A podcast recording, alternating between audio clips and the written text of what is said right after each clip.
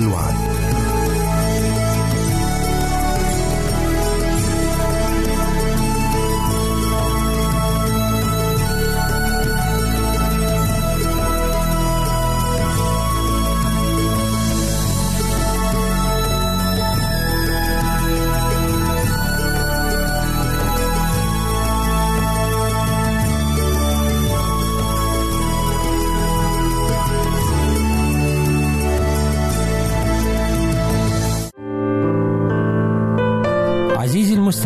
يمكنك مراسلتنا على عنواننا الإلكتروني arabic at a w r dot org.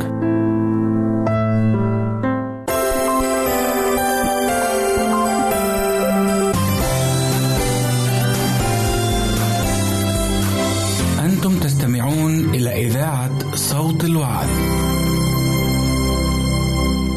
ماذا علم السيد المسيح عن العلاقات الجنسية بين البشر؟ وهل كما يظن البعض أن المسيحية هي دين الإباحية؟ وإلا لماذا تمارس بعض الأخطاء باسم الدين؟ هذا ما سوف نتعرف عليه اليوم، فابقوا معنا.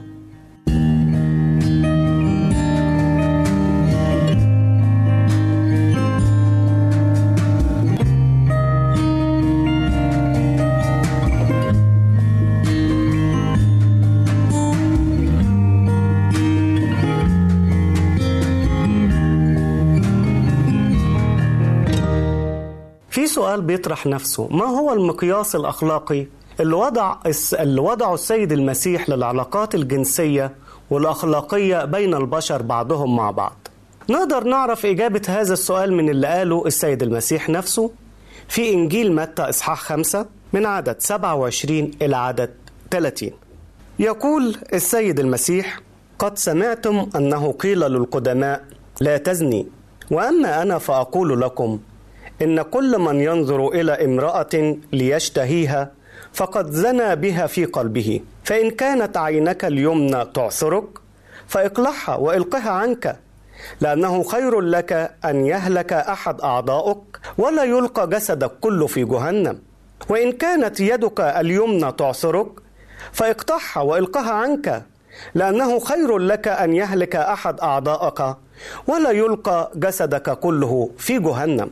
ماذا عن الزنا في وقت السيد المسيح؟ ولماذا قال هذه الآيات؟ وهل بهذه الطريقة لغى وصية لا تزني أم أعطاها بعدا جديدا آخر؟ دعنا نرى ماذا كان الوضع وقت السيد المسيح. في البداية لما نتكلم عن الزنا أو خطية الزنا وقت السيد المسيح، فالمجتمع اليهودي كان متحفظ جدا جدا، وكان بيضع الزنا في أسفل طبقات المجتمع، وكانوا بيسموهم حسالة المجتمع، لدرجة أن أحد المعلمين اليهود كان بيقول أن خير لليهودي أن يقتل عن أن عن أن يقتل أو يزني أو يعبد أصنام. فبالدرجة دي بنلاقي أن الوصية كانت واضحة جدا جدا، وأن المجتمع اليهودي المتدين حافظ عليها، لأن الوصية بتقول هذا الشيء لا تزني. لكن للأسف هل ده كان بالفعل هو اللي موجود في المجتمع اليهودي؟ بنجد لأ، بنجد إن كان في أخلاقيات متدنية، الوصية موجودة، التنفيذ هو اللي ما كانش بالدقة. إزاي؟ كان وجود زانيات جزء لا يتجزأ من المجتمع اليهودي، جزء لا يتجزأ من المجتمع اليهودي، فكان شيء طبيعي ان انت في المجتمع تلاقي امرأة بتعمل في هذا الوضع. وده للأسف أثر كتير على المجتمع اليهودي. أثر عليه إزاي؟ أولا عرف خلى بعض اليهود عندهم رغبة جديدة إلى هذا الشيء، وده خلاهم يعبدوا آلهة غريبة عن الله الحي بحجة أنهم بيعبدوا هذا الإله، وفي الحقيقة هم كانوا بيمارسوا ما يعرف عند الوثنيين بالزنا المقدس، بالزنا المقدس إن كان في بعض الشخصات، بعض الراهبات مكرسات أنفسهن لذلك أنهم يعملوا هذا الزنا باسم الآلهة، ويجمعوا المال اللي هم بياخدوه ويحطوه في صناديق الآلهة الوثنية. ده أيضا جعل الشعب يترك عبادة الله الحي، وما زاد الطين بل على المجتمع اليهودي للأسف وجود الاحتلال الروماني في المجتمع. وجود الاحتلال الروماني عمل شرخ كبير في هذه النقطة. الشرخ ده كان عبارة عن إيه؟ الشرخ ده كان عبارة عن إن العساكر أو جنود الرومان كانوا بيحاولوا يشبعوا رغباتهم، فكان ليهم ما يعرف باسم العشيقات. كانوا بيمارسوا الفجور والمجون في وضوح النهار والليل، وما كانش حد يقدر يمنعهم لأنهم هم معهم القوة ومعهم السلطة. وبالرغم من إن المجتمع المتدين كان بيدين هذا الشيء اللي بيعمله الرومان، ولكن كان بيأثر على المجتمع الآخر، فكانت الناس بتتراءى أو تنافق وتقول إنهم يكرهون هذا الشيء اللي بيتعمل واللي بيحصل والفساد الحاصل، بينما في القلوب بيشتاقوا إن هم يمارسوا هذا الشيء. فكانوا بيدينوا أخطاء الغير باللسان، بينما القلب والفكر يتمنى إن هم يعملوا هذه الأشياء عينها. والسيد المسيح لأنه عارف هذه العقليات ولأنه فاحص القلوب ومختبر القلة، راح قال لهم لأ، انتوا لما بتظنوا ان انتوا بتدينوا باللسان وانكم ما بتمارسوش بالجسد يبقى انتوا كده لا تكسرون وصية لا تزني. لا، خلي بالكم، ده كل من نظر إلى امرأة ليشتهيها فقد زنى بها في قلبه. وبيبتدي هنا السيد المسيح وبيقول لهم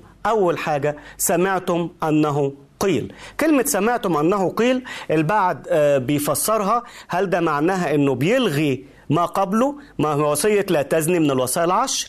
فسمعتم أنه قيل بمعنى إيه؟ بمعنى أنه هو لما بيقول سمعتم عايز يقول لهم أن أنتوا لم تقرأوا، أنتوا بتسمعوا غيركم. لأن في ناس بتسمع بس، بتعتمد على اللي بتحصله من الآخرين.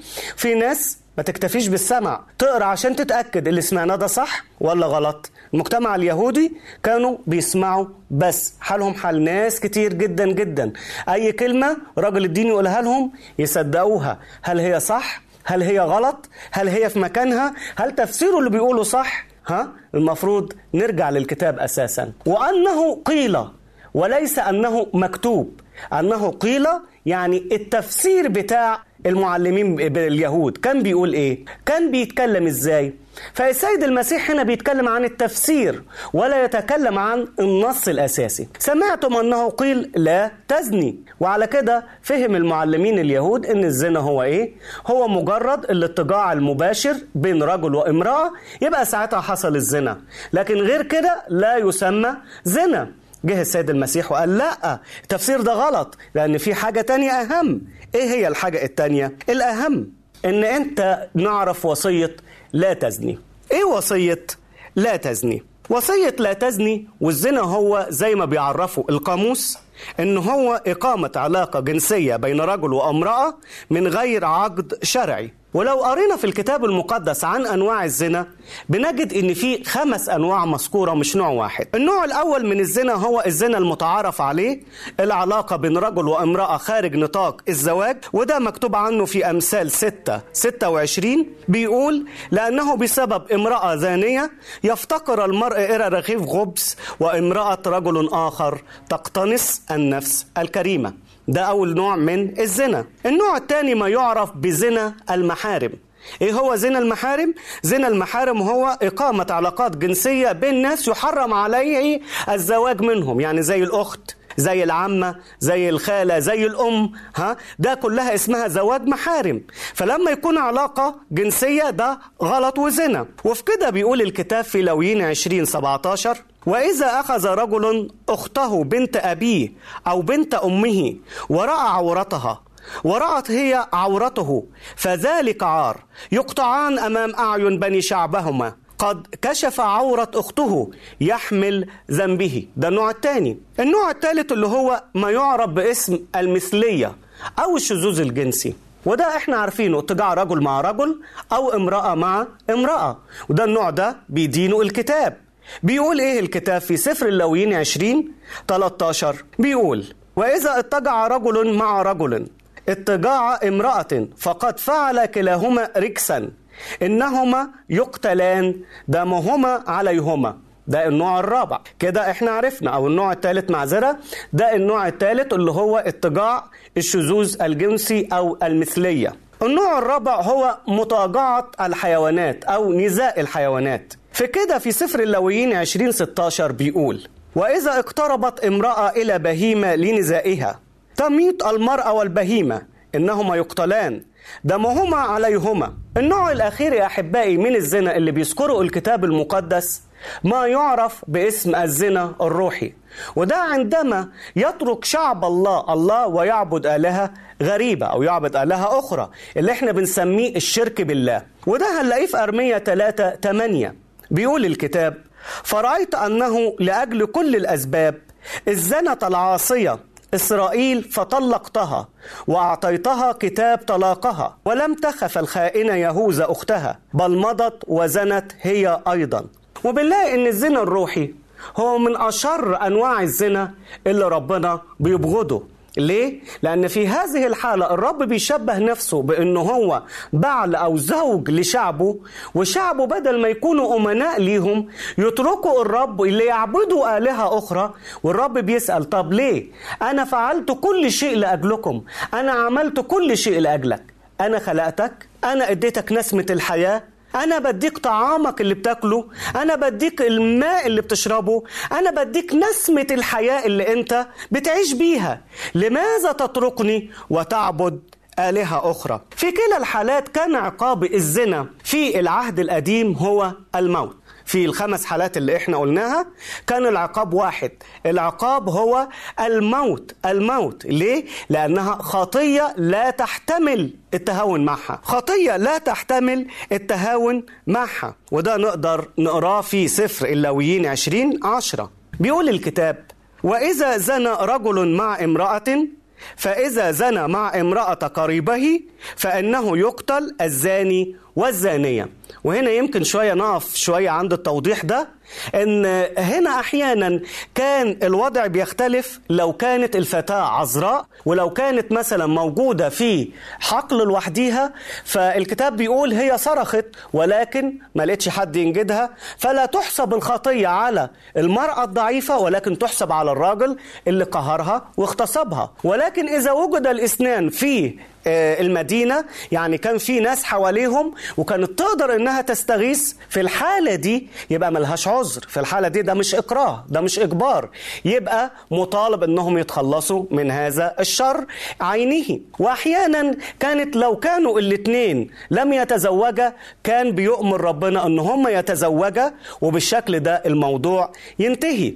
فدي احوال، لكن مستحيل لو كانت المرأة متزوجة او الرجل متزوج لازم كان يقتل الاثنان معا. أحبائي، هنكمل موضوع الزنا بعد الفاصل، وهنشوف إيه مفهوم السيد المسيح لخطية الزنا. هل أعطى السيد المسيح بعدا آخر لهذه الوصية ولا لغاها؟ ده اللي هنكلمه بعد الفاصل، فانتظرونا.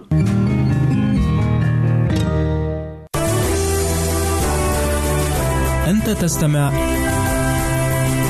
إلى إذاعة صوت الوعد.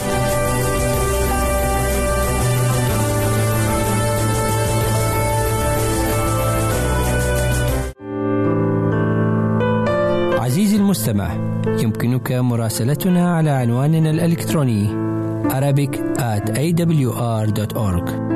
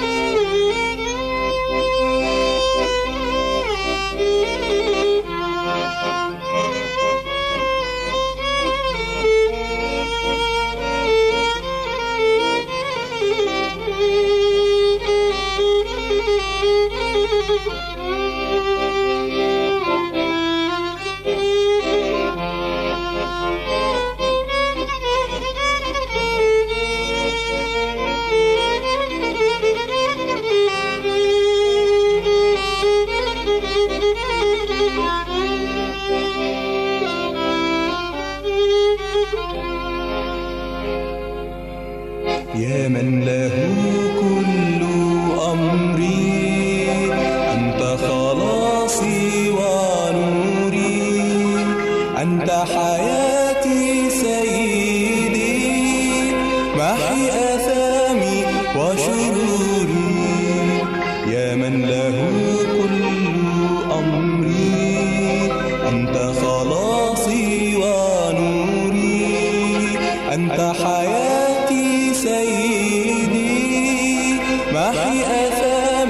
وشروري يا أيها المذبوح عني أهدي لك نفسي ربي اقبل لي طاهرا قلبي فأشهد لك عمري يا أيها المذبوح عني أهدي لك نفسي ربي اقبل لي طاهرا قلبي فأشهد لك عمري قد جئت بالخطا ربي ومنيتي ألقي حملي عند الصليب سيدي فقط هناك راحتي قد جئت بالخطا ربي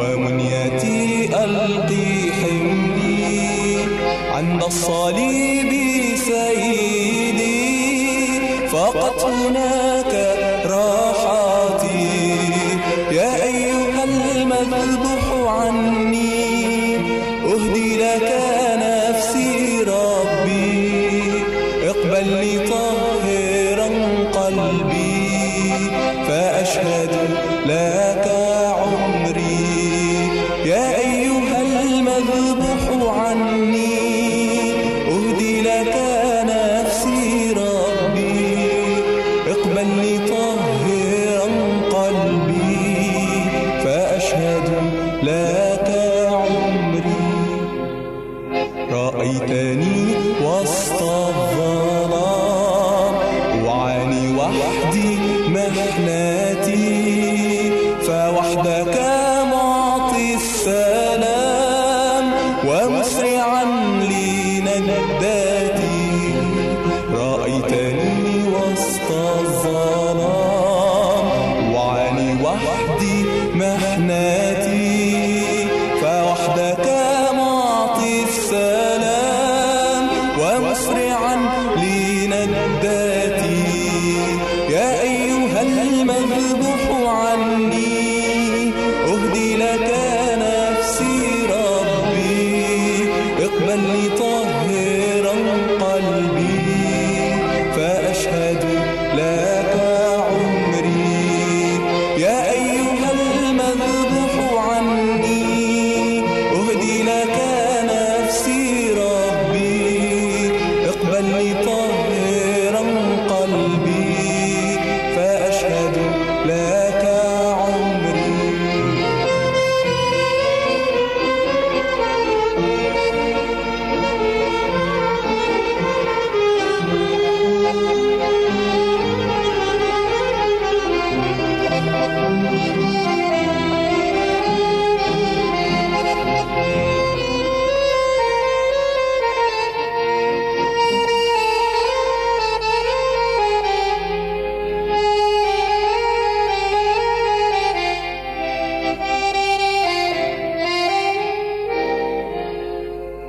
عهدي سيدي لك حتى تلاقيك روحي أقضي حياتي شاهدا حتى أنال إكليلي عهدي سيدي لك حتى تلاقيك روحي أقضي حياتي شاهدا حتى أنال إكليلي يا أيها المذبوح عني أهدي لك نفسي ربي اقبل لي طاهرا قلبي فأشهد لك عمري يا أيها المذبوح عني أهدي لك نفسي ربي اقبل لي طاهرا قلبي فأشهد لك عمري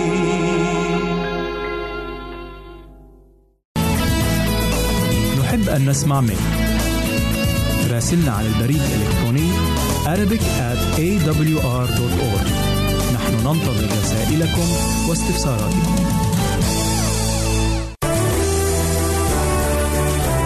تستمع إلى إذاعة صوت الوعد.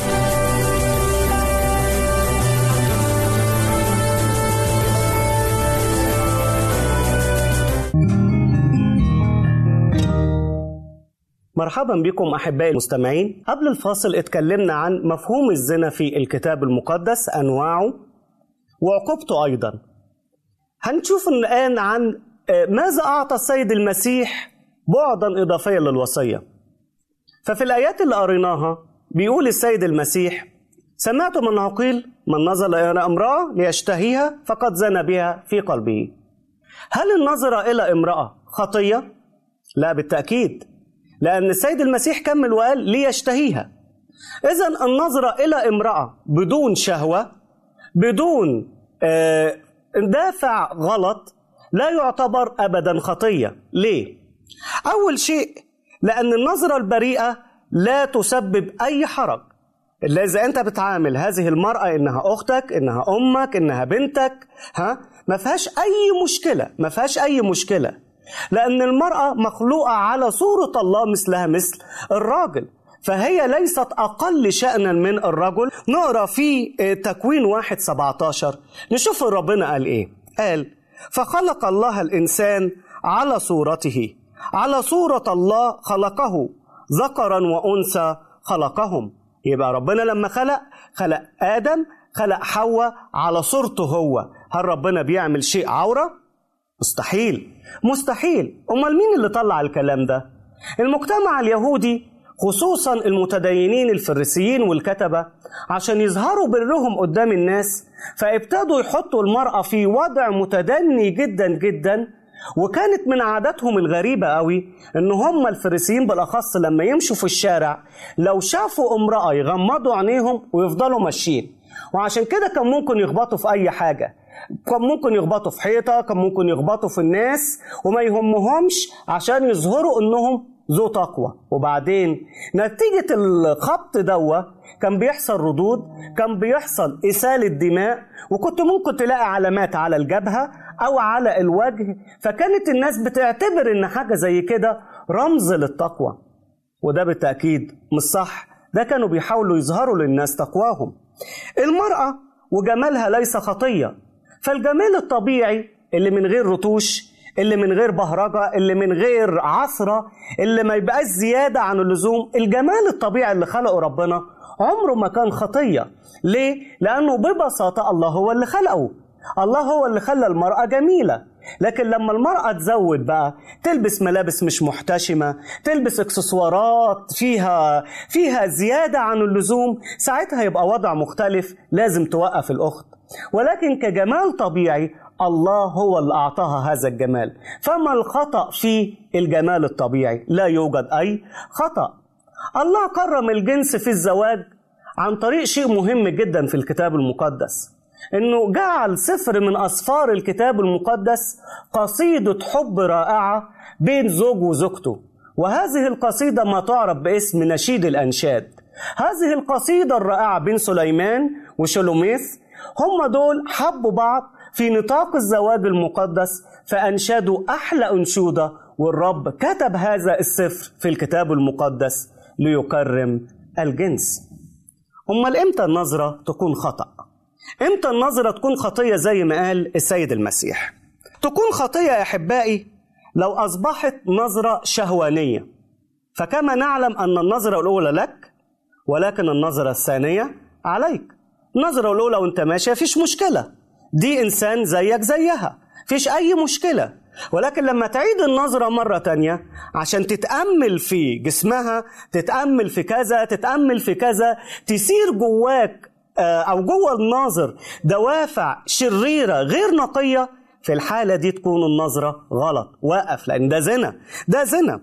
والسيد المسيح بيكمل بعد كده وبيقول أيضا إيه؟ بيقول إن هذه النظرة إن هذه النظرة تحسب على الإنسان خطية، تحسب على الإنسان خطية. فالعين هي مصباح الجسد، لو الإنسان حافظ على عينه، حافظ على نظره، هيقدر يحافظ على طهارة قلبه وطهارة عقله أيضا.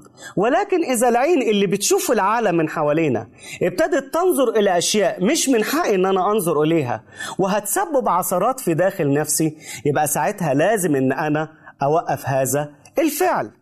ليه السيد المسيح قال إن حتى الشهوة تعتبر أو تاخد مكانة الزنا؟ قال من نظر إلى امرأة ليشتهيها فقد زنى بها. طب وساوى الاتنين ببعض، ساوى الشهوة بالزنا. إيه خطورة الشهوة؟ إيه خطورة الشهوة؟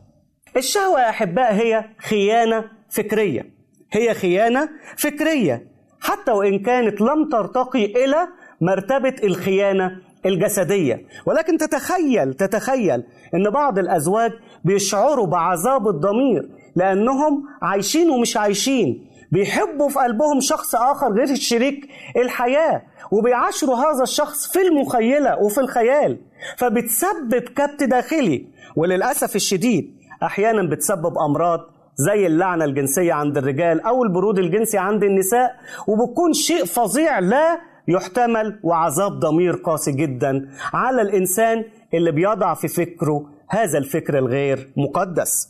الشهوة مثل البذرة، الشهوة مثل البذرة. لو احنا رحنا أي حقل ورمينا أو كبينا مية، بعد شوية هتلاقي حاجة طلعت، وغالبا بيكون حشائش ضارة أو شوك. جه منين؟ هل هو جه من الماء اللي احنا كبناه؟ تأكيد لا، الماء في حد ذاته ما فيهوش بذرة الحياة. أمال جه منين؟ في الحقيقة إن في بذرة في الأرض صغيرة جدا اللي هي بذور الشوك وبذور هذه الحشائش موجودة. لما بيجي الفلاح يحصد أرضه، البذور دي بتقع في الأرض ولكنها لا تنمو سريعا. ليه؟ مفيش ماء، مفيش مية موجودة، فبتستنى لحد ما المية تيجي، وبعد ما المية تنزل عليها والشمس تشرق، البيئة صالحة، تروح النبتة دي طالعة. الشهوة زي كده. السيد المسيح لما قال إن الشهوة هي زنا، لأنه عارف إن الشهوة هي بذرة في العقل مستنية بس مجرد الوقت، مستنية المناخ المناسب، ووقت ما الفكرة دي تلاقي المناخ المناسب ليها الشهوة هتتحقق وتبقى واقع، الفكر هيبقى واقع، خطية الفكر هتبقى زنا حرفي. وعشان كده السيد المسيح قال إيه؟ قال إن لازم نشيل البذرة دي من عقولنا، لازم نشيل البذرة دي من قلوبنا، لأن البذرة دي موجودة حتى لو كنا إحنا مش عارفين، لو كنا إحنا مش عارفين لكنها موجودة، ولكن تنتظر فقط العوامل المناسبة. ليه السيد المسيح قال عن الشهوة إنها زنا؟ لأن بيحصل حاجة سيكولوجية نفسية بتحصل لما الإنسان بيرتبط عاطفيا بشخص غير شريك حياته، بيحصل فطور لهذا الشخص، بيحصل فطور لشريك الحياة. وأي زوجة تقدر تعرف كده، تقول جوزي متغير، مفهوش في حاجة مش طبيعية. ليه؟ لأن فكره وعقله مع شخص آخر، فكره وعقله مع اتجاه آخر. وعشان كده بنلاقي إن هذا الشيء بيبقى فظيع جدا، إن الإنسان يعيش في مكان وقلبه في مكان تاني، روحه في مكان تاني، شهوته في مكان تاني، شايف في امرأته غير إشباع، شايفة في زوجها غير مشبع ليها، فبتكون النتيجة تمرد، بتكون النتيجة خراب للبيوت، بتكون النتيجة إحساس بالذنب، بتكون النتيجة أمراض فظيعة للجسد. وعشان كده السيد المسيح قال ليه؟ إن الشهوة خطية زي الزنا، بلاش تشتهي، بلاش تشتهي، امنع الخطية من بدايتها. لو ما فيش بذرة مش هتلاقي زرعة، خلاص شيل البذرة وهي صغيرة، ولا تستنى لما تكبر تكبر وتبقى شجرة وتكبر وبعد كده تفكر هشيلها ازاي؟ مش هتعرف. الأفضل ان انت ترمي البذرة دي بعيد عنك لكي يكون في نقاء وطهارة في حياتك. أحبائي، ازاي نقلع عن هذه الخطية؟ ازاي نبطل الشهوة؟ تعالوا نشوف حاجات الرب يسوع قال لنا عليها أو الكتاب المقدس قال لنا عليها. أول حاجة إن الانعزال عن العالم مش هو الحل، مش هو الحل أبدا. الانعزال عن العالم مش هو الحل. إحنا كناس بنؤمن بالرب، بنؤمن إن إحنا مكاننا في العالم، في وسط العالم، مش إن إحنا نهرب بعيد عن العالم. لا، دي صلاة السيد المسيح لينا. أمال نعمل إيه؟ المفروض علينا إن إحنا نشغل وقتنا بعمل جاد، بعمل مفيد. ليه؟ لأن القاعدة المعروفة أن العقل الفارغ هو معمل الشيطان. لكن الإنسان طول ما بيعمل حاجة مفيدة مفيش أساسا فكرة، مفيش مجال مفيش مجال للشيطان يجي ها يحاول يعبث بينا. لكن الإنسان اللي هو دايما عنده فراغ وعنده كسل في حياته بالتأكيد هو بيدعى الشيطان يجربه. الحاجة التانية يا حبايبي، لازم نملى لازم نملى قلوبنا وعقولنا بما هو مفيد. لو تخيلنا إن القلب زي الكوباية، زي كوب الماء مثلا، كل ما نحط فيه المية وهنقول إن الماء هو الصلاح، كمية الهواء بتقل، الفراغ اللي فيها بتقل، والعكس صحيح. كل ما بنقلل كمية الماء في الكوب الفراغ بيزيد، كمية الهواء بتزيد، والحاجة المفيدة بتقل. عشان كده نسمع نصيحة بولس الرسول في فليبي أربعة ثمانية بتقول لنا الآتي: أخيرا أيها الإخوة، كل ما هو حق، كل ما هو جليل، كل ما هو عادل، كل ما هو طاهر، كل ما هو مسر، كل ما صيته حسن، إن كانت فضيلة وإن كان مدح، ففي هذا افتكروا. وعشان كده في الوصايا العشر في وصية بتقول لا تشتهي لا تشتهي. اللي يقدر ينفذ هذه الوصية يقدر بكل بساطة ينفذ الوصية رقم ستة اللي بتقول لا تزني. أحبائي، هل نحن نطلب من الله القداسة؟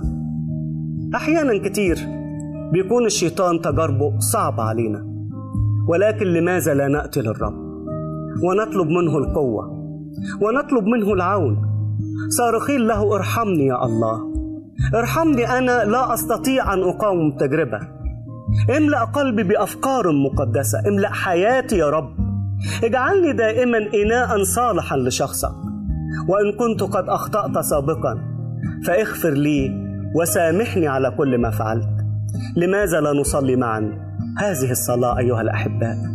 إلهنا القدوس بنشكرك يا إله كل صلاح وإله كل بر وكل قداسة، نشكرك لأنك علمتنا كيف نكون قديسين كما أنت قدوس. نشكرك يا رب لأن خلقتنا لكي نمجد اسمك في تصرفاتنا وحياتنا، وأن نحفظ أنفسنا من النجاسة والدنس. نشكرك يا رب لأنك دائما معنا وتسمعنا. وصلي يا رب لأجل كل من هم في تجربة، أن تعين الجميع يا ربي، وأن تقوي الجميع على هذه التجربة الصعبة، وأن تجعلنا دائما يا رب نوجد أمامك بلا لوم وبلا عيب. نشكرك إلهنا وسيدنا لأنك دائما بتسمع صلاتنا وتستجيب، في اسم مخلصنا وفدينا يسوع المسيح، ولك منا كل الإكرام والمجد، آمين. سعدت بلقائي معكم، على أمل اللقاء مرة أخرى. سلام الرب معكم، وإلى اللقاء.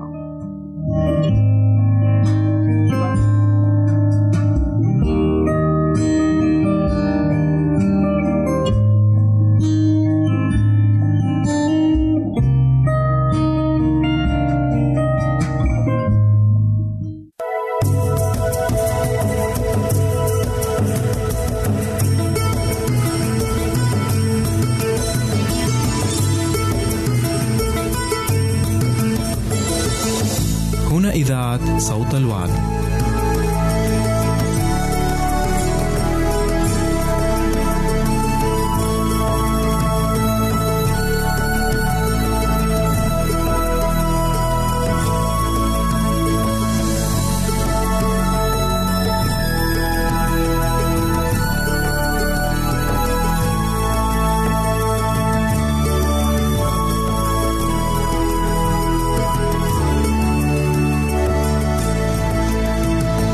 عزيزي المستمع، يمكنك مراسلتنا على البريد الإلكتروني التالي arabic at a w r dot org. العنوان مرة أخرى arabic at a w r dot org. ونحن في انتظار رسائلك واقتراحاتك.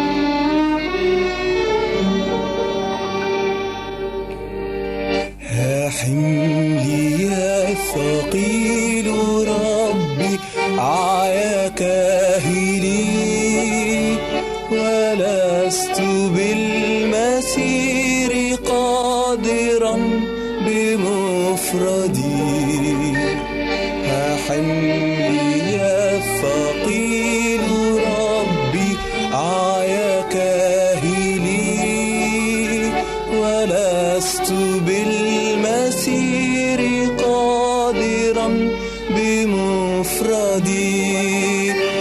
لولاك أنت خلي يا رفيق رحلتي، ما كنت أخطو خطوة في تلك الظلمة. لولاك أنت خلي يا رفيق رحلتي، ما كنت أخطو خطوة في تلك الظلمة. فأنت لي كل في دنياي هاهنا، عذاء روحي سلوتي في الحزن والضنى. فأنت لي كل ما في دنياي هاهنا، عذاء روحي سلوتي في الحزن والضنا.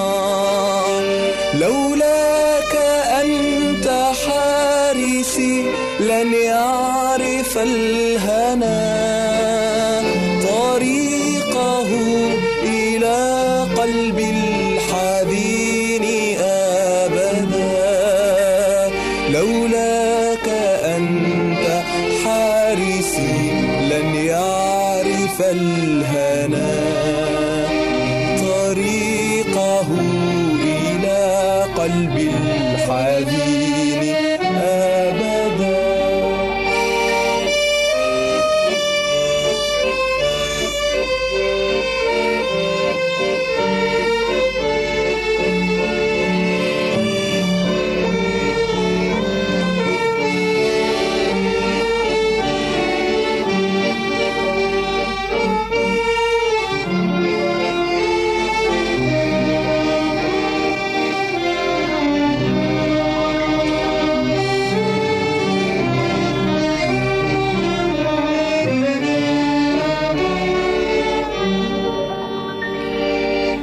قويني ربي القوي يا رب، ليس لي إلا كملجأ وحصن فيه أحتمي.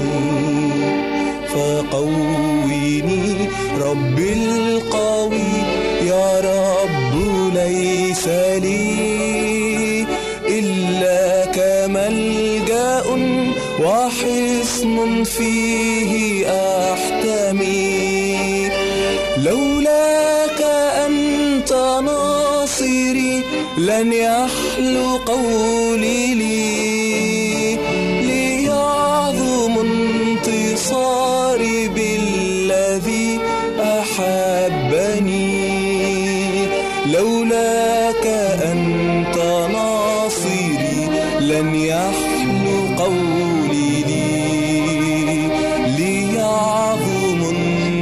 صاري بالذي أحبني.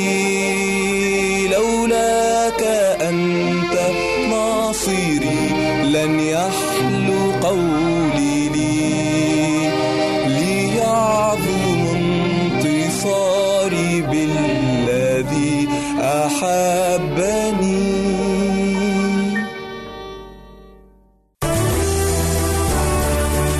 أنت تستمع إلى إذاعة صوت الوعد.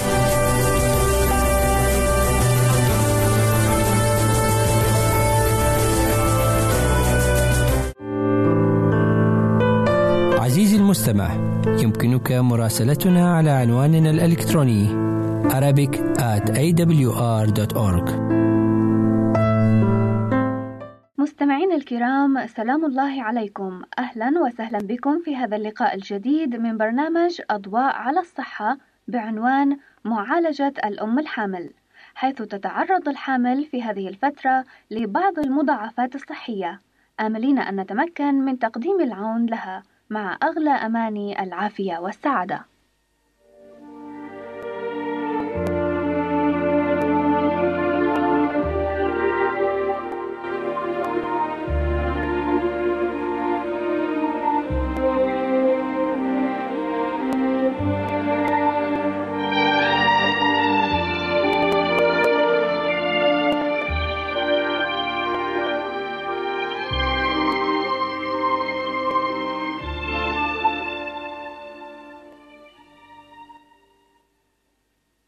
عندما تقترن امرأة دمها سلبي برجل دمه إيجابي، يحمل أطفالهما عادة دما إيجابيا.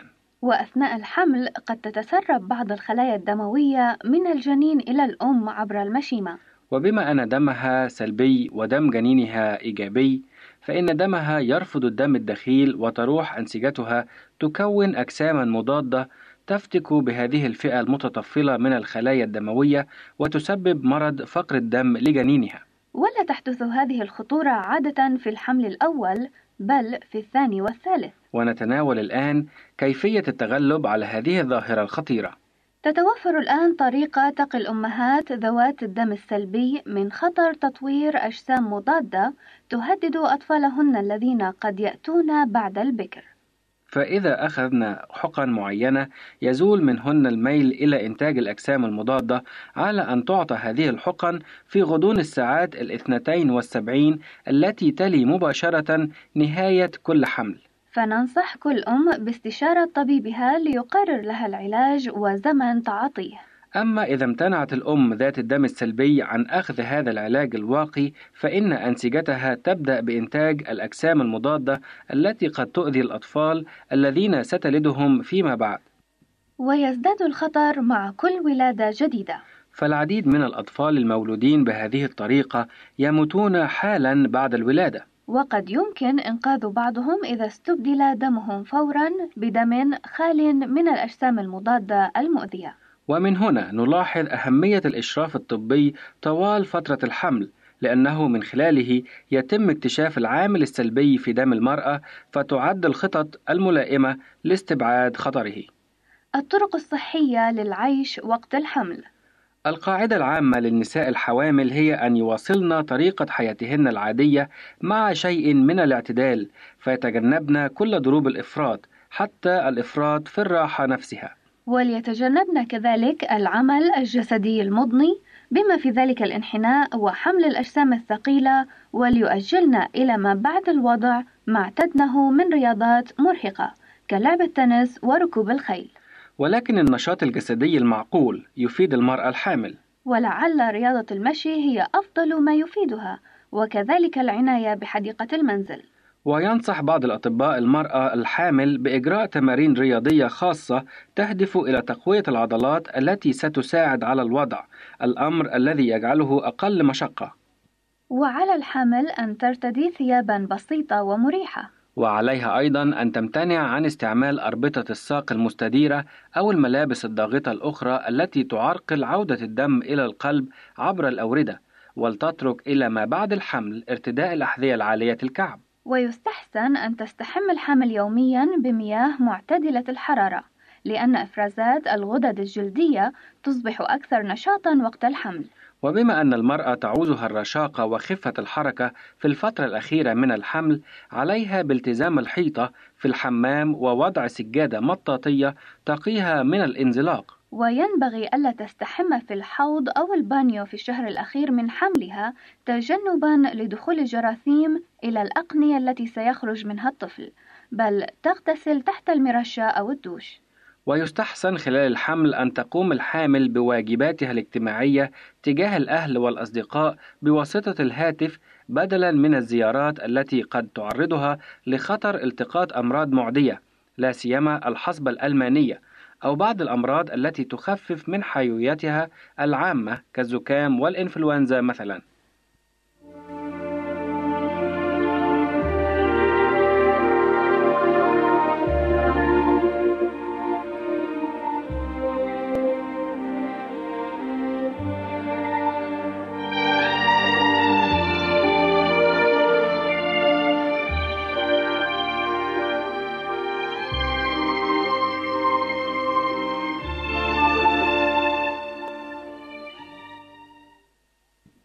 الوزن والوجبات الغذائية.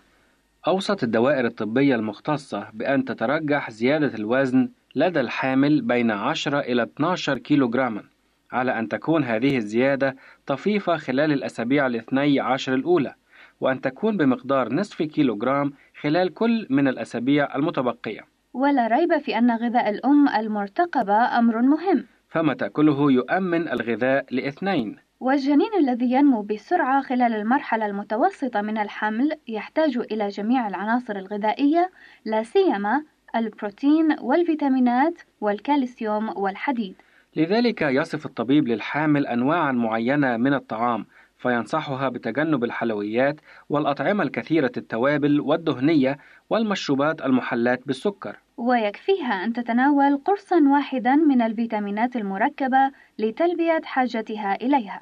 أما الكالسيوم فيتأمن لها إن شربت على الأقل لتر من الحليب أو ما يعادله من منتجات الألبان في اليوم. أما الحديد فإنه يكثر في البقول والمواد التي نصنع منها السلطة. وهكذا يجب أن تتضمن الوجبة اليومية المثالية للحامل بعضا من أصناف الطعام السبعة الآتية: أولا الأطعمة البروتينية، ثانيا منتجات الحبوب الكاملة والدقيق الممزوج بالفيتامينات، ثالثا النباتات ذات الأوراق الخضراء، رابعا النباتات الصفراء، خامسا الحمضيات والفواكه الأخرى، سادسا الألبان والأجبان ومشتقاتهما، سابعا وأخيرا المواد الزيتية والدهنية ولكن باعتدال.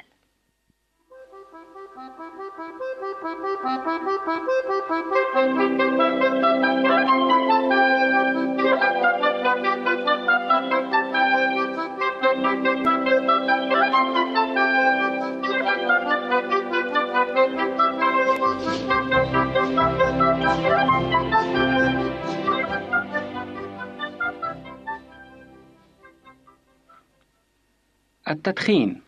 أظهرت الدراسات العلمية أن متوسط وزن الأطفال المولودين من أمهات يتعاطين التدخين هو أقل بشكل ملحوظ من متوسط وزن الأطفال المولودين من أمهات لا يدخن. وأضافت هذه الدراسات أن عدد الولادات التي تحدث قبل الأوان عند الأمهات المدخنات هي ضعف عدد الولادات المماثلة عند غير المدخنات، وأن العدد الأكبر من هذه الولادات السابقة لأوانها مسؤولة عنها الأمهات المفرطات في التدخين. ولذلك يبدو جلياً أن تدخين الأم يخفف من حيوية الجنين، وتعزى هذه النتيجة جزئياً إلى ما يتضمنه التبغ من نيكوتين. وثمة عامل آخر يؤثر على حيوية الجنين هو نقص الأكسجين في دم الأم المدخنة، وذلك نتيجة لوجود أول أكسيد الكربون في دخان التبغ. وبما أن الجنين لا يصله إلا أكسجين مستعمل من قبل الأم، فإن كل نقص نوعي في كمية الأكسجين يحدثه أول أكسيد الكربون في دم الأم سيخفف حتماً كمية الأكسجين اللازمة لنمو الجنين السليم.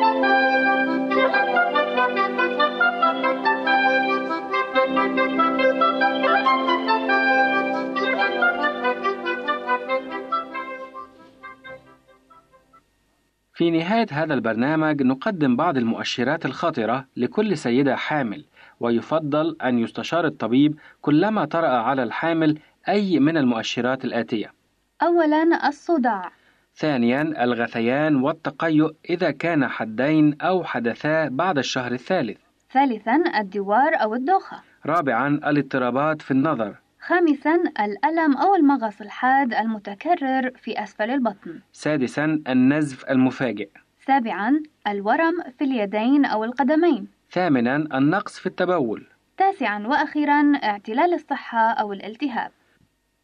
وبهذه المؤشرات تنتهي حلقة اليوم من برنامج أضواء على الصحة، فحتى نلتقي ثانية لكم منا هنا سليم وسامي سعيد، كل أمان الخير والسعادة، وسلام الله معكم ويرعاكم.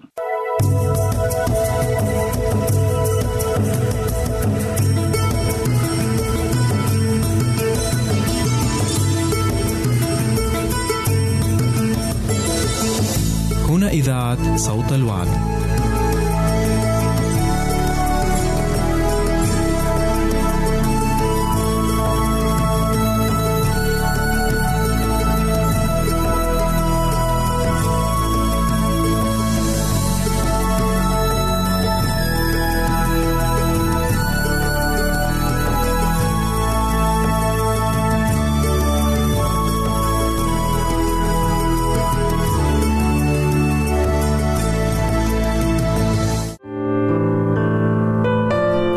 المستمع، يمكنك مراسلتنا على عنواننا الإلكتروني arabic at a w r dot org.